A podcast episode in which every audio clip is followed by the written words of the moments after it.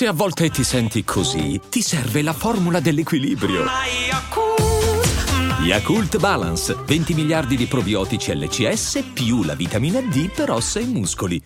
Uno dei primi grandi successi di Mika, forse il primo non ricordo bene, però ricordo che con questa voce pazzesca gli, gli, si, gli, si, dava del nuovo Freddie Mercury, questo lo ricordo bene, per, per motivi di... per quanto fosse in grado di arrivare in alto, e eh, non per altro, non sto facendo paragoni, figuriamoci, il grande maestro Mercury non si tocca, è ineguagliabile, lo direbbe anche lui.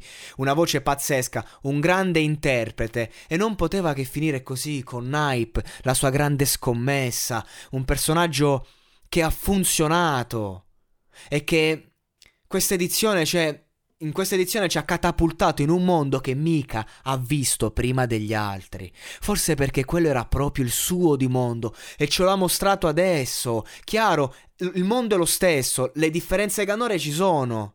Mika te lo porta in un modo, Naipe in un altro, ma Naipe è riuscito a sostituire il suo linguaggio con una capacità interpretativa fortissima e sentita dovesse vincere io ne sarei molto felice perché ci ha mostrato varie sfaccettature di sé e lo ha fatto sempre con grande personalità. Inizialmente l'ho criticato, non, t- tutti che dicevano che, fosse gen- che era geniale, io non mi sembrava geniale, e, e geniale insomma è di, di un, una terminologia difficile, però eh, poi puntata dopo puntata ha tirato fuori aspetti di sé forti, toccanti e ha colmato le sue lacune con personalità ed emozioni. Se dovesse vincere, ne sarei veramente felice.